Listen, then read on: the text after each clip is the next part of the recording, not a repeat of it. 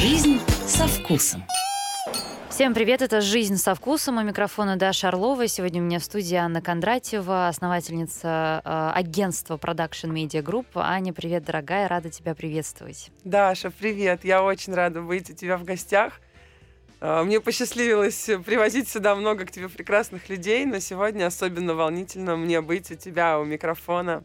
Благодарю. Но ты расслабляйся, потому что ты профессионал, и я хочу сказать, что наш эфир будет, конечно, особенно интересен а, профессионалам, тоже людям, а, которым, может быть, э, интересно было бы заняться ресторанным бизнесом, или, может быть, они сейчас в начале этого пути, поскольку будем подробно говорить в том числе и об этом, не только, конечно, об этом, о продвижении ресторанов, что сейчас э, одна из самых болезненных э, и сложных тем для всех, кто находится в нашей, вашей, господи, что же я себя приплела к вам, э, в вашей индустрии. А, но прежде давай мы расскажем, какими проектами ты сейчас занимаешься, вот чтобы мы понимали, в какой плоскости лежат все эти проекты. Расскажи про своих детей, которыми ты занимаешься.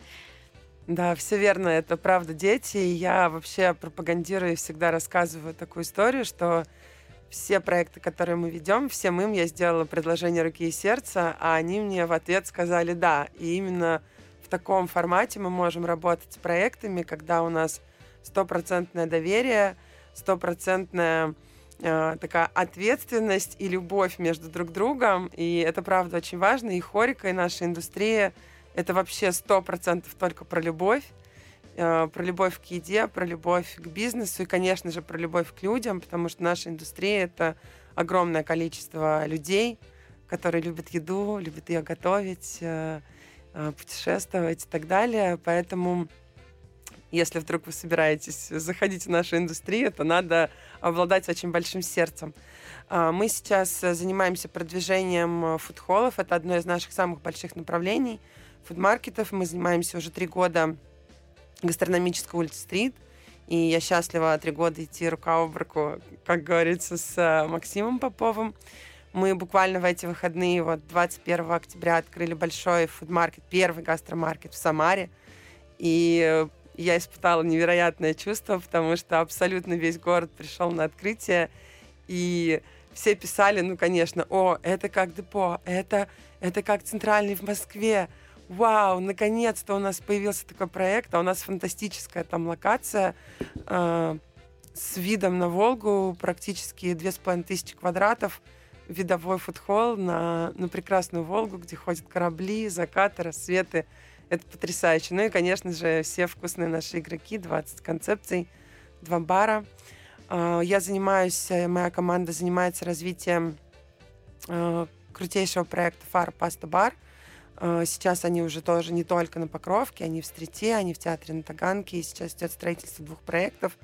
Это фантастический монопроект про пасту фреска, про пасту, которая делается на месте, про пасты нового света и старого света. В общем, это такая мега вкусная история. Ребята зовут себя повелители пасты, я полностью это разделяю.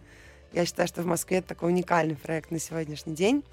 А, мы занимаемся локальными проектами в э, Туле. Это загородный отель Just Wood и ресторан Шелест. И там тоже мы говорим о том, что это история про любовь, потому что э, у нас стопроцентно 100% локальный продукт, работа с печью. Мы стараемся передать аутентику региона, мы стараемся поднять э, старые рецепты, э, в том числе жены Льва Николаевича Толстого, и у нас есть Яснополянский сет, и мы, в общем, рассказываем про культуру Тульского региона в нашем ресторане. И вообще мы там за экологию, за воздух, за такие приятные, приятные впечатления. Да, и... кстати, я подтверждаю, потому что когда я Ане рассказала про свой проект э, в деревне в Липецкой да. области и про свой тур гастрономический, первым делом ты меня спросила, убрали там э, с кондуков мусор или нет? Да, да, мы вообще, правда, я очень сильно этому посвящаю много времени. У нас, например, есть такая история в Джаствуде. Мы делаем, работаем с ребятами, которые называются полбутылки. Это когда стеклянные бутылки не выбрасываются, а им дается некая вторая жизнь. И они превращаются, например, в подстаканники там для ручек, или в какие-то вазочки, или в какую-то еще историю. И вообще мы в Туле очень много работаем над развитием и поднятием Тульского региона. У нас есть, например, девочка, которая плетет нам макраме фантастически. У нас в каждом номере уникальные макраме. Вторая есть девочка, которая рисует нам акварели, причем она не просто художница, у нее высшее ботаническое образование, и она рисует а, акварели, цветы и грибы прям в полностью а, так, как они в энциклопедиях, вот так, как они выглядят в ботанике. Это правда очень ценно, это классно, и люди, которые приезжают, они замечают эти мелочи, что вау, мы никогда такого не видели, это так классно. У нас, например, есть фантастический э, Михаил, который своими руками сделал практически всю мебель, деревянные тумбочки, он сделал нам светильники, сделал нам огромную стойку бара на улице. Ну, то есть мы стараемся вот э, гостям показывать вот эти такие на, кончиках, на кончиках пальцев, передавать историю и погружать человека в проект, в котором продумана каждая мелочь. То есть мы не про там какие-то фантастические дорогие истории, а мы вот про э, очень э, тонкие такие вещи. Ну, естественно, конечно, классные матрасы, безусловно. Фантастическая спа, это так и есть, классный ресторан. Но мы, в общем, про любовь к деталям и про экологичность, правда, и про сохранение каких-то забытых вещей, потому что, на мой взгляд, раньше макраме, ну что это там, у бабушек, не знаю, какие-то, да, были, или там в библиотеках цветы висели, а это ведь так красиво, и это, правда, дает очень крутую атмосферу. Угу. Вот, поэтому, в общем, такой вот есть тоже проект у нас ну, в Туле. Вот ты сейчас мне за эфиром тоже сказала, что вы э, стараетесь сохранить аутентику, раз уж мы пошли э, к регионам э, плотнее, да, об этом говорить. Э, в этой части понятно. А вот с точки зрения гастрономии, как вы стараетесь это сделать? И вот объясни, что такое сохранение аутентики региона, да, обывателю, и почему это важно, и как вы это делаете?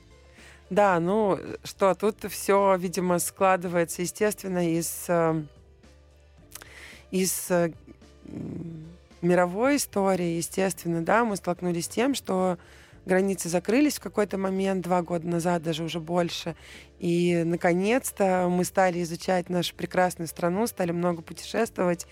И то, что мы сейчас видим, вот этот путешественник, он совершенно фантастический, мы все фантастические, потому что э, сейчас для нас самое главное не обладание вещами, как это было там у предыдущих поколений, да, там обязательно мы достигаторы, мы должны обладать какими-то вещами, а сейчас для нас очень важны впечатления, очень важны эмоции, очень важно погружение как в культуру того или иного региона, так и, конечно же, на втором месте это вкус и кухня.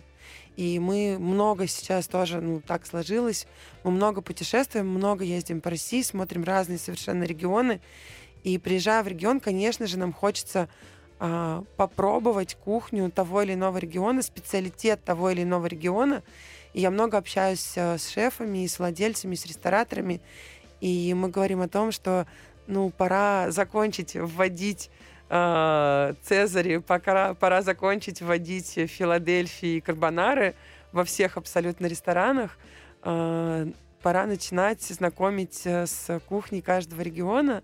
И, например, я сейчас отвлекусь от Тулы на секундочку, да, э, есть э, прекрасный город Перми, прекрасный Пермский край, и там, например, есть блюдо посекунчики. Угу. И да, все над ним смеются, но это правда фантастические пирожки, очень вкусные, очень классные, и к моему удивлению, когда я прилетела туда первый раз год назад, всего два проекта в регионе давали этот специалитет. Все остальные отворачивали нос и говорили, что нет, мы не хотим, мы хотим продавать то, что любит Москва. Там ям, Цезарь, э, там, не знаю, что греческий и так далее.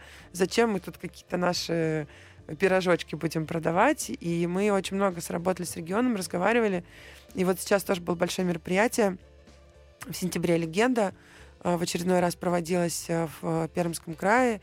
И каково же было мое удивление, когда мы проехали по топовым гастрономическим проектам, и там появились пермские специалитеты. Я говорю, я прям всех готова обнять, ура, вы большие Все везде молодцы. посекунчики теперь. Правда, да, ну, появилась вот эта история. Это круто. А, там, если говорить про Тулу, то конкретно у нас э, родился, ну, естественно, когда мы стали делать проект в Туле, мы пришли туда, то Тула говорила, у нас есть Ясная Поляна, это наш Светоч, у нас есть э, Куликово поле, это еще один Светоч, э, музей оружия. Ну, а все остальное, в общем, как бы это не является для нас самым главным. Я рада, что спустя два года мы совершенно поменяли формат, мы рассказали о том, что м- помимо светочей культурных должны быть и светочи гастрономические. И вот буквально в прошлом году мы сделали большой проект с Никой Ганич и сделали э, огромный э, бук, книгу знаний «География на вкус». И наш проект э, Just Food был генеральным партнером этого проекта и идеологом того, что нужно это сделать обязательно в Туле. И, как выяснилось, а, в этой книге знаний 97 классных гастрономических проектов, которые есть в Туле и которые о себе смогли рассказать. И, в общем, мы когда пришли, мы подумали, конечно же, мы хотим поддерживать культурное наследие. Мы очень погрузились, много посмотрели по культурному коду. Мы изучили, что Тула — это не только совершенно Ясная Поляна, и это не только Куликово поле, это еще прекрасная Поленова, это фантастические кондуки, это в целом прекрасная э, природа, уникальная, чистейшая, это Болотов дачи. В общем, это, это огромная-огромная такая э, как это правильно сказать, инфраструктура, да, это огромная экосистема, в которую мы погрузились, в которой мы начали жить. И вот уже третий раз мы делаем, например, Левшинский обед у нас. Мы сделали сет э, Яснополянский, мы восстановили, не восстановили, а переосмыслили рецепты э, жены Льва Николаевича Толстого. И сделать этот яснополянский сет, на который люди стали приезжать не только из Тулы, но и из Москвы. Вот это и интересно. из других регионов. Я бы хотела, чтобы ты подробнее рассказала об этом э, совершенно уникальном и по-настоящему красивом проекте после короткого перерыва. Друзья, скоро вернемся.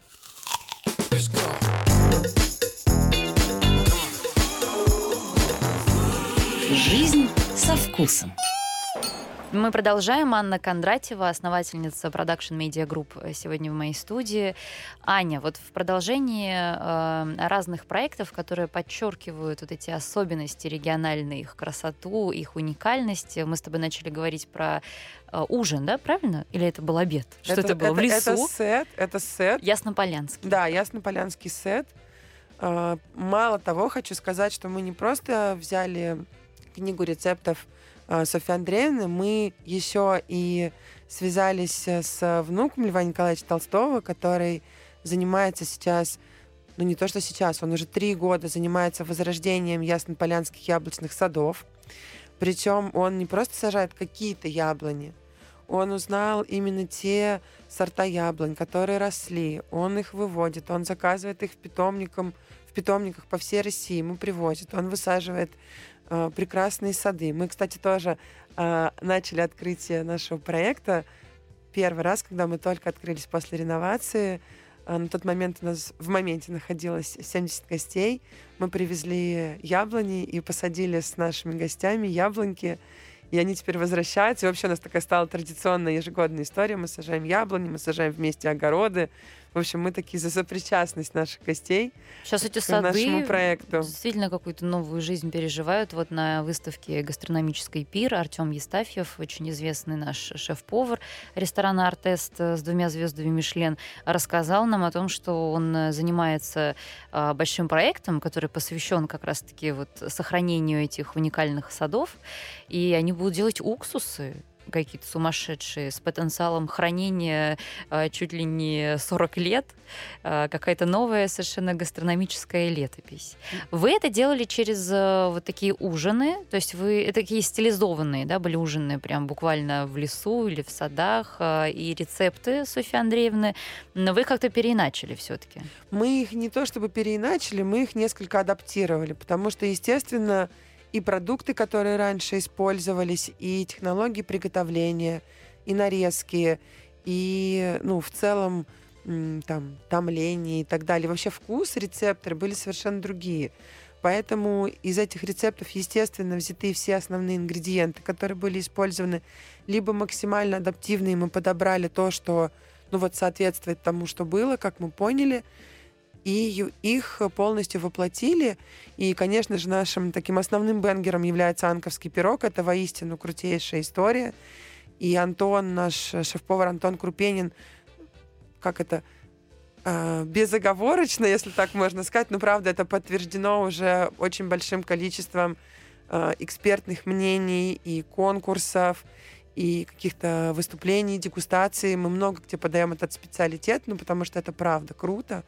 И все сказали, вау, это правда потрясающе, это уникальное прочтение, потому что до этого, ну, что-то какое-то кислое. Ну, а расскажи, расскажи слушателям, очень... это лимонный пирог. Это лимонный пирог, да, с, с кремом. Ну, Семейный общем... лекарь, по-моему, подарил им этот рецепт. Это не совсем так. Нет? Это не совсем так.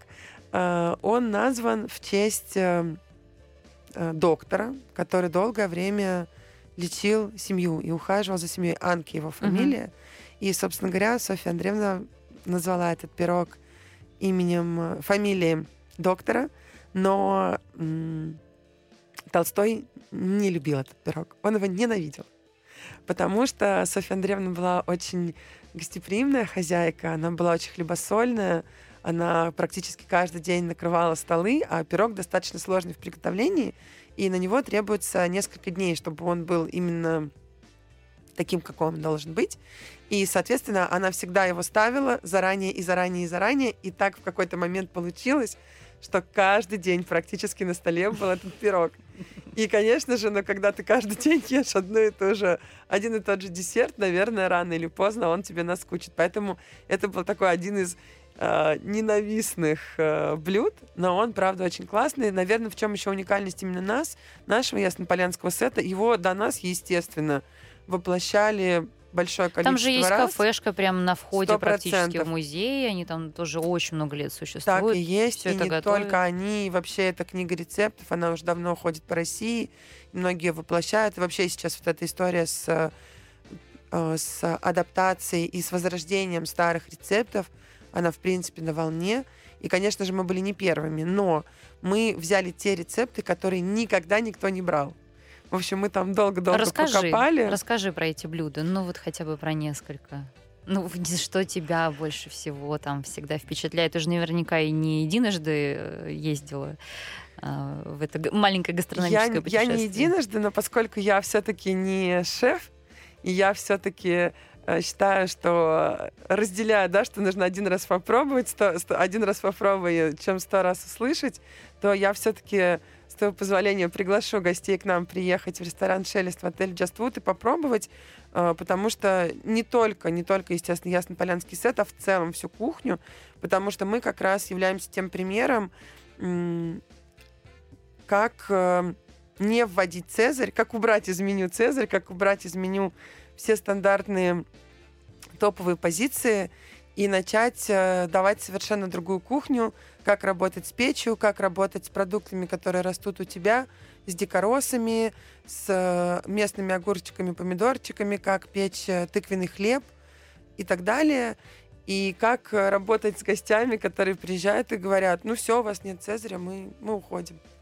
Ну вот так длилось примерно полгода. Полгода гости, правда, были, им было тяжело, они были не готовы. Но вот сейчас, спустя два с половиной года, у нас практически нет вопросов, ну где же Цезарь? Или я хочу карбонару. Гости поняли, что это не совсем к нам, это классно. Ну и сейчас я, извини, Да-да-да. прости, пожалуйста, и у нас есть даже такая история, что поскольку мы тульская площадка для свадеб так сложилось к нам, мы поженили за эти два года огромное количество пар влюбленных. А, ты знаешь, мы даже делаем меню банкетное Эм, абсолютно другое. И вот на основе локального простцом, свекла, в общем, вот, это, вот это наше свадебное меню в Туле. Класс. Классно. Важный вопрос, Аня, не могу тебе его не задать. Э, Все-таки как там дела с тульскими пряниками? Попробовала ли ты самый вкусный в твоей жизни тульский пряник за все эти годы? Что ты туда ездишь. С тульскими пряниками все прекрасно. Это фантастический тульский специалитет. Конечно же, я попробовала. Конечно же, у нас есть тульские пряники специально для нашего отеля. Мы делаем, штампуем и дарим на новые года. А, мало того, у нас есть а, фантастический десерт из свеклы с тульским пряником. Совершенно потрясающий. А, когда ты на него смотришь, на этот десерт, ты вообще не можешь подумать, что там может быть э, пряник или свекла. Но когда ты начинаешь есть, у тебя абсолютное ощущение, что ты ешь тульский пряник с приятной горчинкой свекольной, с э, совершенно другой текстурой. И мы много работаем. У нас есть и кофе с тульским пряником, у нас есть вот этот десерт с тульским пряником, и мы вообще много где с ним стараемся работать и использовать его в разных сетах, ну, потому что, опять же, это наш специалитет, э, который мы очень любим, и мы ценим нашу историю, конечно же, не хотим ее забывать. Ну а есть какой-то вот запатентованный рецепт приготовления, который хранится только там, в Тульской области, приготовления тульского пряника? Я где-то слышала, что э, никто больше, кроме вот именно каких-то проектов, связанных с э, этим регионом, не имеет права официально использовать вот эту формулировку «тульский пряник». Ну, без... ну то есть, грубо говоря, ты в Москве не можешь открыть ресторан без э, какого-то там разрешения оттуда. Тульский пряник пряник. ну, там названием. же есть вот этот основной завод, естественно, который занимается производством тульских пряников. И да, конечно, этот про- продукт запатентован, но, насколько я знаю, это просто пользование патентом. Ты можешь, э, в общем, им, ну, пользоваться, просто ты отчисляешь какие-то определенные роялти за это, вот и все. Мы для себя специально никакой не делаем, мы просто заказываем красивый Just Wood с разными начинками. У них есть просто, я, я не знаю, бесконечная вариативность начинок. Причем они могут сделать для тебя все, что ты хочешь, в любой форме. Ну, это прям крутейшая история, да. да. А если говорить э, немножко о цифрах, э, ты правильно сказала, что сейчас э, это всем интересно, потому что многие посматривают в сторону гастрономических путешествий, каких-то проектов, связанных с регионами, с путешествиями, с едой. А, вот ты можешь сейчас уже на 100% сказать вот с уверенностью, что это даже уже не тренд, это действительно ну, за этим будущее, правда. То есть э, сейчас все, э, все занимаются этой темой, и это, правда, очень востребовано. Да, сто процентов. Смотри, мы очень много работаем, естественно, и с аналитикой, и с цифрами, и мы много работаем и с э, Минтуризмами в регионах, и с Минкультом, и, естественно, в Москве. И да, смотри, получается, по итогам 2001 года э, трафик внутреннего туризма составил 56 миллионов человек – это все те люди, которые поехали и посмотрели от Камчатки до Байкала, Тулы, Красноярска, Краснодара, Ростова и так далее, да, все наши города. И оборот денег вот составил 2,5 триллиона, триллиона рублей, представляешь? Ты сказал 2001 Это, год? Да, по а, итогам. А зачем мы в 20 лет назад смотрим? 2021 год. 2021 2021 чтобы мы сейчас точно считали это. Это, это на конец, ну как бы это вот выгрузили статистику по итогам прошлого года.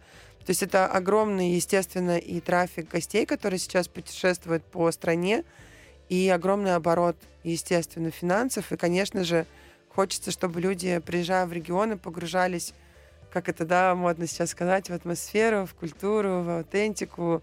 Поэтому я вот много сейчас общаюсь и говорю, что погружайте в культурный код региона, рассказывайте, не бойтесь, потому что мы приезжаем в каждый регион за, за культурой, мы приезжаем в регион к шефу и хотим, чтобы этот классный шеф в классном, любимом, интересном городе приготовил либо про регион, либо про себя, ну, либо про свое какое-то чувство вкуса прекрасного, а не приехал в Москву, сходил. Точнее, я всегда говорю, приезжайте, смотрите, насмотренность. Это безумно важно для всех в регионах, потому что, ну, к сожалению, все-таки Москва пока и Санкт-Петербург это такие двигатели нашей индустрии в плане, ну, в целом, да.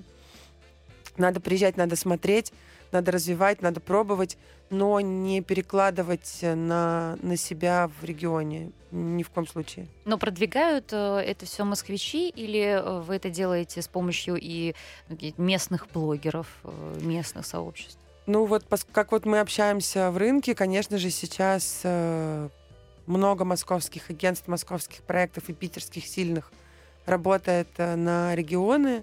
Почему? Потому что все-таки глобально федеральные СМИ, да, федеральные каналы транслируют сейчас в том числе и формируют мнение, куда поехать. Но, безусловно, мы работаем и с э, локальными СМИ.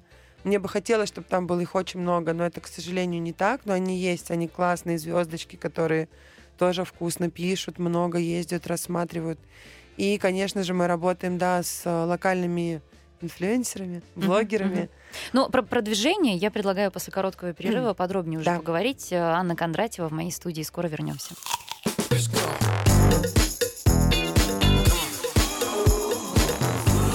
Жизнь со вкусом. Мы продолжаем. Анна Кондратьева, основательница э, компании Production Media Group, сегодня в студии Москва FM в программе «Жизнь со вкусом». Начали говорить э, про продвижение. Я бы не очень хотела, чтобы сейчас звучали какие-то вот сложные вещи да, для э, профессионалов рынка.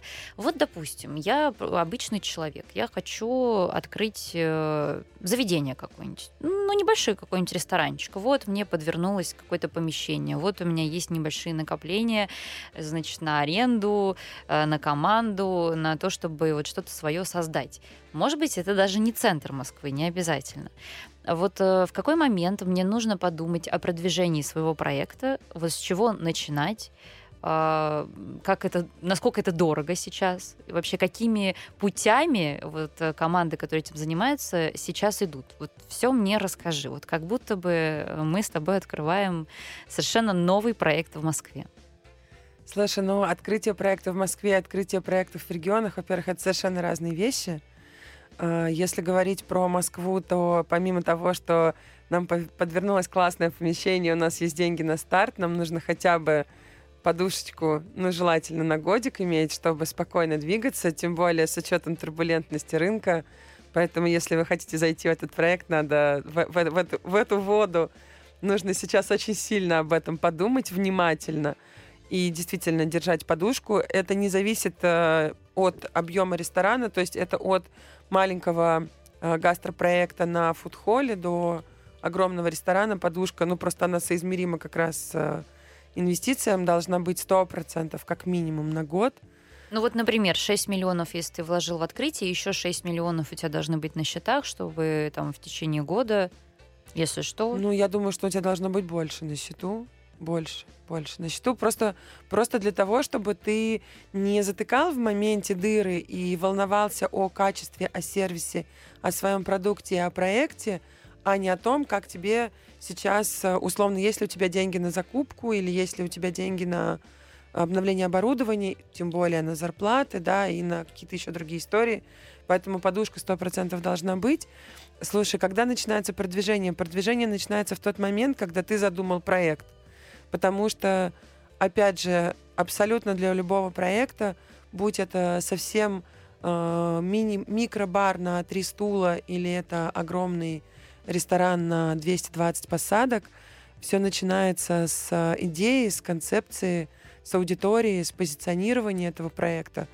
Только при э, грамотном, грамотном изначально создании концепции и позиционирования – а, понимания аудитории, нейминга, ты сможешь дальше раскрутить вот эту огромную воронку продвижения, и ты сможешь грамотно открыться в тот момент, когда у тебя будет дверь, э, которой будет стоять очередь, а не когда ты откроешь дверь, и в этот момент у тебя начнется продвижение, потому что у тебя все классно. Зачастую даже сейчас так бывает, я этому очень удивляюсь, когда появляется инвестор, задумывается проект, условно рисуется логотип, дальше вкладываются огромные деньги в дизайн, в создание проекта, дальше берется какой-то крутой шеф, делается меню, открывается дверь, и потом вдруг нет гостей. А вот с Фаро уже так же произошло?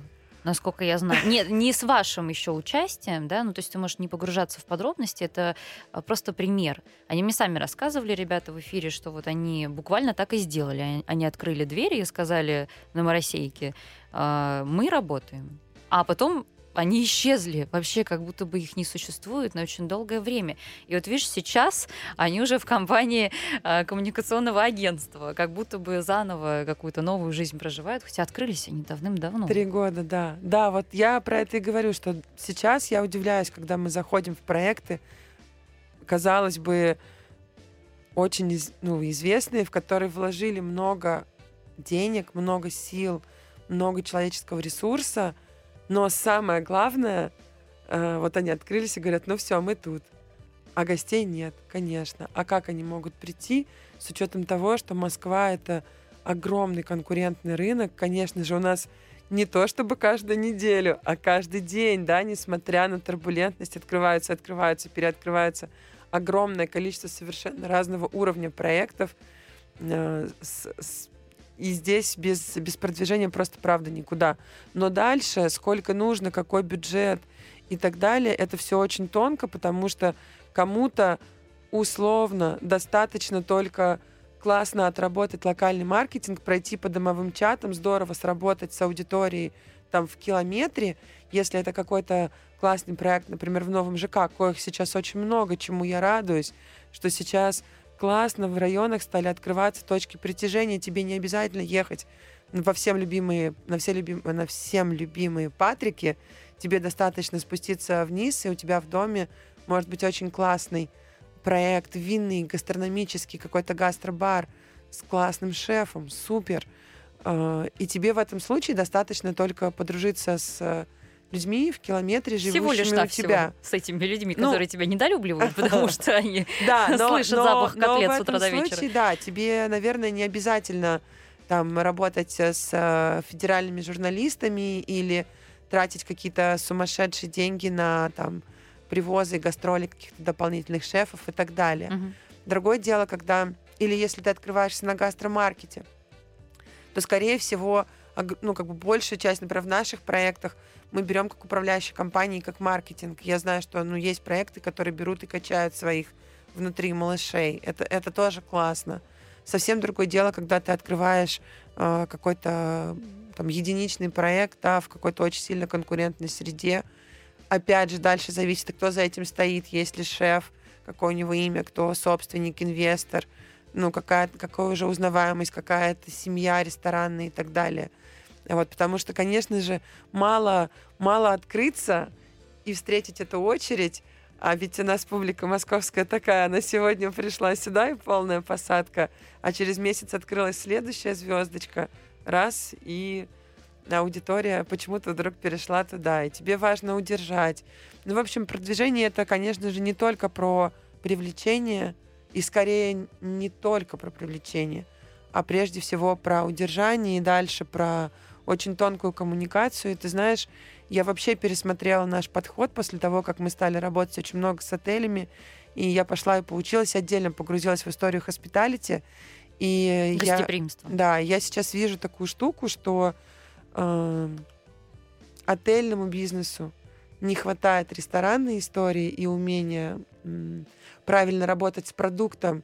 И наверняка ты тоже сталкивалась, приезжая даже в очень крутые отели, а вдруг на завтраке у тебя супер странный омлет или кофе. Да? То есть им немножко не хватает гастрономии, вот индустрии вот этой. И мы сейчас вот только мэчиться чуть-чуть начинаем, только двигаться вместе.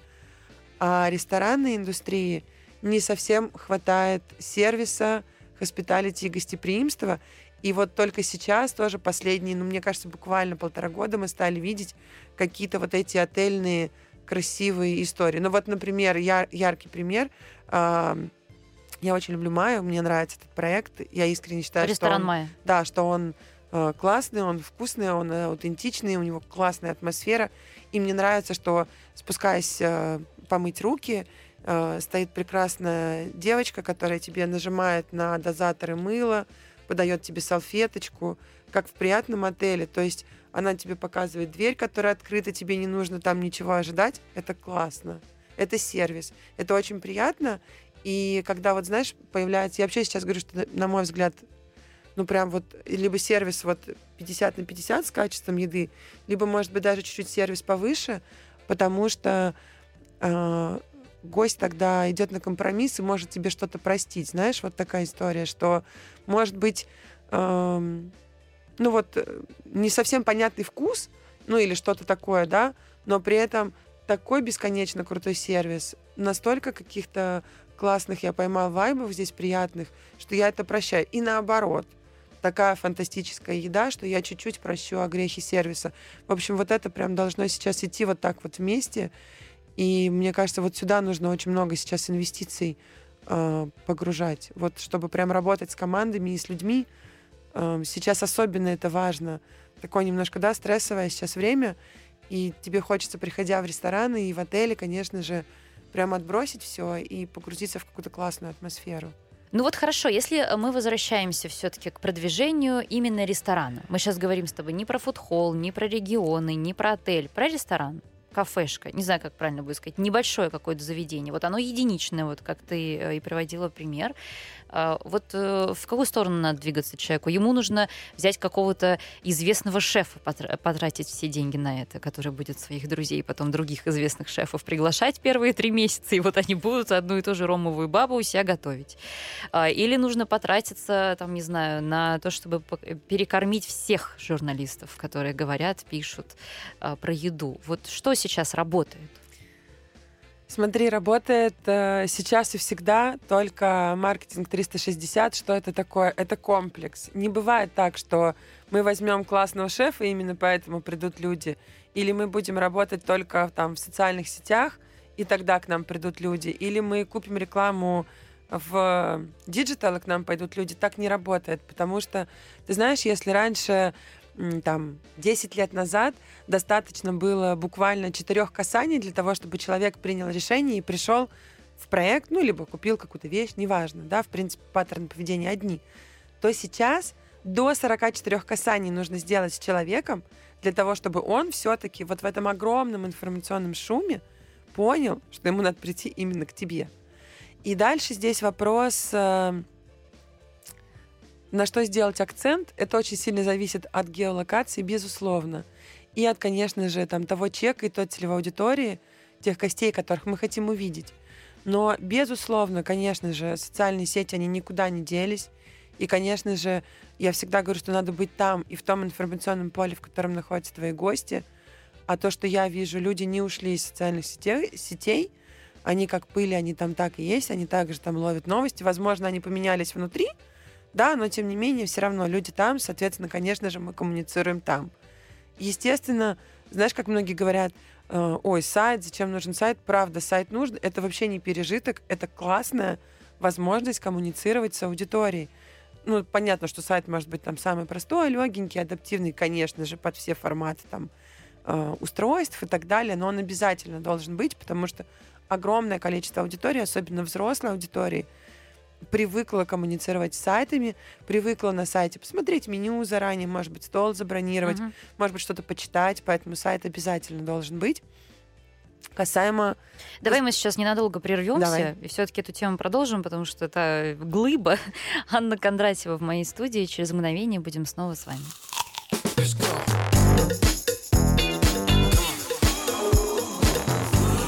Жизнь со вкусом. Мы продолжаем. Анна Кондратьева, основательница агентства Production Media Group, сегодня в моей студии, и мы продолжаем разговор о том, как двигать свой гастрономический проект. Значит, помимо э, того, что мы до сих пор очень сильно заморачиваемся по поводу соцсетей, я поняла, э, сайт Совершенно согласна, причем чтобы он был удобен, чтобы ты сразу вот одним касанием перекидывался в мессенджеры и мог с реальным человеком пообщаться, задать все вопросы, которые тебе нужны, нуж, ответы на которые тебе нужны. Что еще? Что еще работает, что обязательно должно быть? Ну, естественно, конечно, работают э, все гастрономические СМИ не только, потому что все мы ищем, мы доверяем, мы смотрим рейтингам, мы смотрим подборки, обзоры, гости к этому привыкли. Это такая класси... Для Москвы это классическая история, так же, как и для Санкт-Петербурга. А, соответственно, что еще? А, если говорить про а, непрямое продвижение, то это, конечно же, доставка, потому что паттерн поведения гостя очень сильно поменялся во время пандемии. И если раньше было так, что человек приходил в ресторан, ему нравился ресторан, он ему доверял, и после этого он у него заказывал доставку – то сейчас ровно наоборот происходит история. Человек заходит на агрегатор доставки, проверяет, смотрит там, выбирает то, что ему нравится, заказывает, ему нравится то, что он кушает, и он приходит в этот проект. То есть ровно наоборот сейчас история, поэтому доставке, конечно же, уделяется огромное сейчас внимание упаковке, вау-распаковке, тактильному ощущению, когда мы получаем пакет, ну и там, понятно, блюдам, плейтингу и так далее, там, доставки и всему прочему. Поэтому это правда очень важно. Ну и как я всегда, естественно, говорю, что важно хлеба и зрелищ. Правда, это так и есть.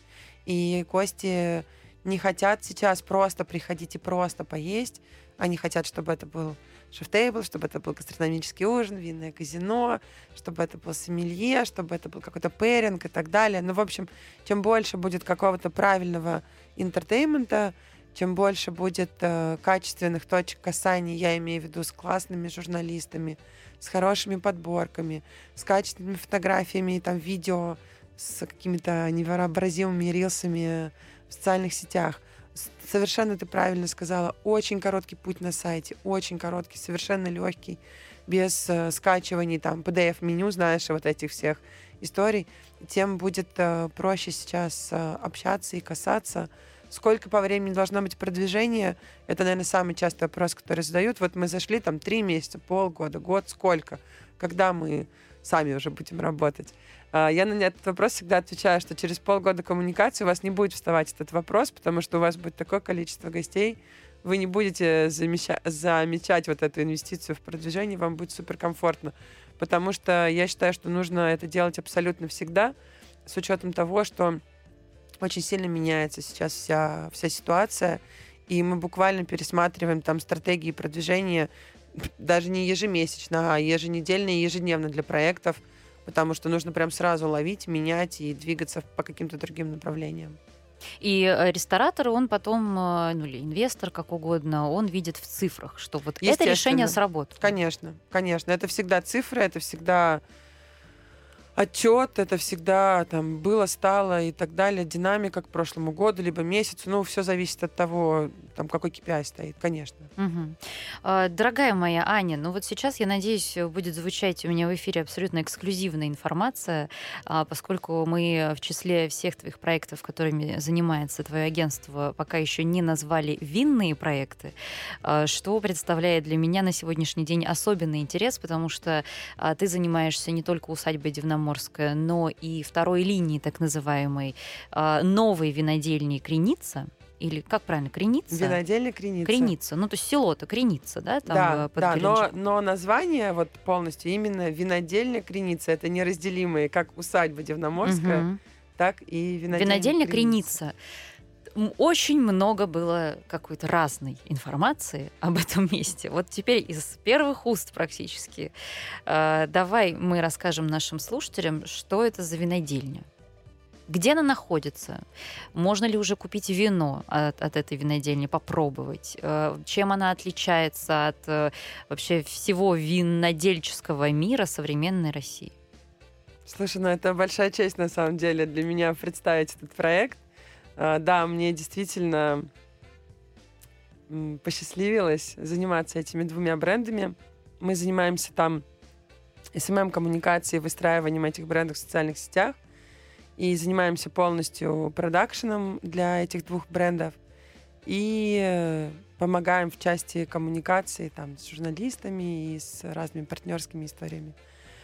А, Винодельня Креница — это потрясающий новый проект, который буквально совсем недавно был заявлен на рынке, насколько я помню, в июле а, мы заявили вина. Соответственно, находится, да, в месте Креница, э, недалеко от города Геленджика. Э, рядом протекает река Пшада. Э, в окружении гор стоит этот э, виноградник, это, это, это хозяйство. Небольшой, кстати, да?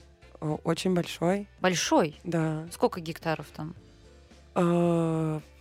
87, э, насколько я сейчас э, себе цифру... Ну, там есть соседние помню. хозяйства, просто там, знаешь, за 200 гектаров пере- да, переваливает, за 400, нас, поэтому да, я мы, так и сказала, мы очень... относительно небольшой и относительно да, да. некоторых соседей. Да, мы очень, э, мы растем, соответственно,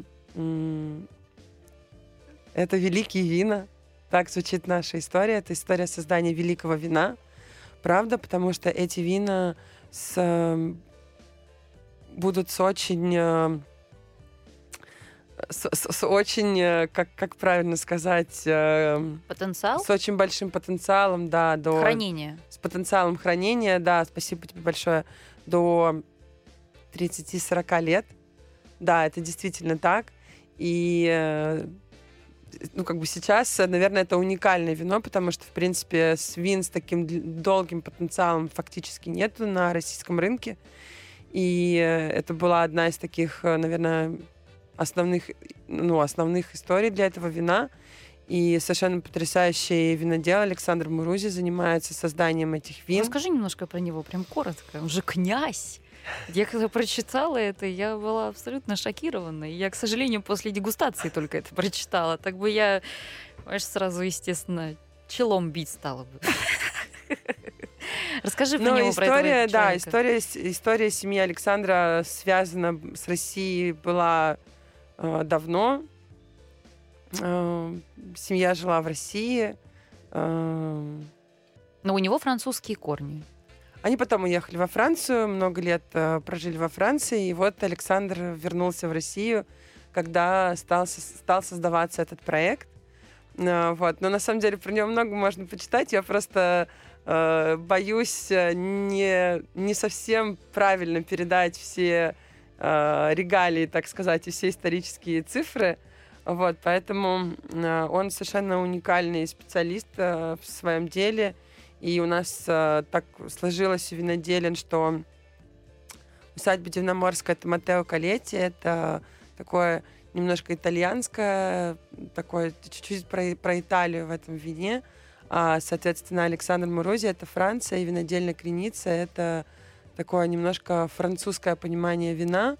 А, совершенно две разные винодельни э, и с точки зрения технологичности, и с точки зрения вин, и с точки зрения там Ну что там внутри, в Кренице? всего. Потому что никого же не пустили в этом году практически посмотреть. э, Ну там вот э, Несколько групп буквально. Вот э, что там, какие уникальные технологии? сейчас, сейчас появится прям совсем чуть-чуть, откроется сайт, на сайте будет вестись запись на туристическое посещение винодельни. Она уникальная в том, что она состоит из двух совершенно... Производство состоит из двух э, совершенно одинаковых крыльев, то есть тебя встречает основное здание. У основного здания два абсолютно одинаковых крыла. Одно крыло производства для белых вин, второе крыло это красные вина.